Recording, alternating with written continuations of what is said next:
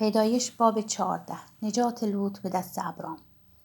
و اما در زمان امرافل پادشاه شنعار اریوک پادشاه الاسار لا عمر پادشاه ایلام و تدعال پادشاه گوییم این پادشاهان به جنگ بارع پادشاه صدوم برشا پادشاه اموره شنعا پادشاه ادمه شمیبر پادشاه سبوئیم و پادشاه بلا که سوعر باشد رفتند.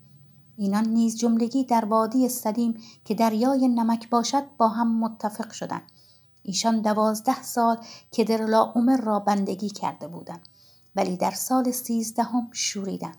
در سال چهاردهم که درلا عمر و پادشاهانی که با او بودند آمده رفائیان را در اشتروت قرنین زوزیان را در هام و ایمیان را در شابه قریه تایم شکست دادند و هوریان را نیز در کوهستان ایشان سعیر تا ایل فاران در حاشیه صحرا. سپس بازگشتند و به عین مشواد که قادش باشد آمدند و همه ممالک امالیقیان و اموریان را که در حسسون تامار میزیستند شکست دادند. آنگاه پادشاه صدوم پادشاه اموره پادشاه ادمه پادشاه سبوئیم و پادشاه بلا که سوعر باشد بیرون آمدند و در وادی صدیم سپارایی کردند.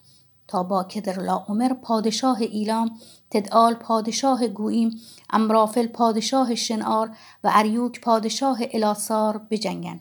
یعنی چهار پادشاه با پنج پادشاه. و وادی صدیم پر از گودالهای غیر بود.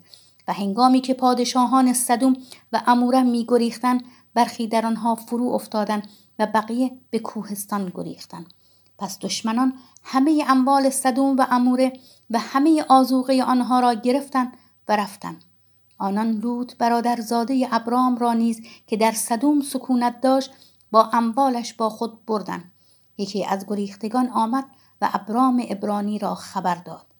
ابرام در بلوتستان ممری اموری که برادر اشکول و آنر بود میزیست ایشان با ابرام هم پیمان بودند. چون ابرام شنید که خیشاوند او اسیر شده است سیصد و هجده تن از خانزادان کار آزموده خیش را برگرفت و دشمن را تا دان تعقیب کرد.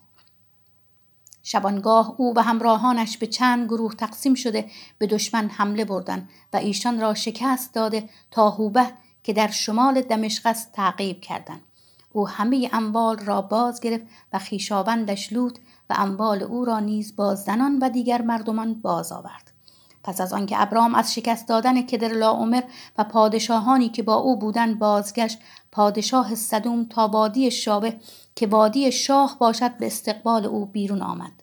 آنگاه ملکی صدق پادشاه سالیم نان و شراب بیرون آورد. او کاهن خدای متعال بود و ابرام را برکت داد و گفت مبارک باد ابرام از جانب خدای متعال. مالک آسمان و زمین و متبارک باد خدای متعال که دشمنانت را به دستت تسلیم کرد. آنگاه ابرام از همه چیز به او دهیک داد. پادشاه صدوم به ابرام گفت افراد را به من بده و اموال را برای خود نگاه دار. ولی ابرام به پادشاه صدوم گفت دست خود را به جانب یهوه خدای متعال مالک آسمان و زمین برافراشتم. که از اموال تو رشته یا بند کفشی بر نگیرم. مبادا بگویی من ابرام را دولتمند ساختم. مگر آنچه مردان جوان خوردن و سهم مردانی که مرا همراهی کردند آنر و اشکول و ممری سهم خود را بردارند.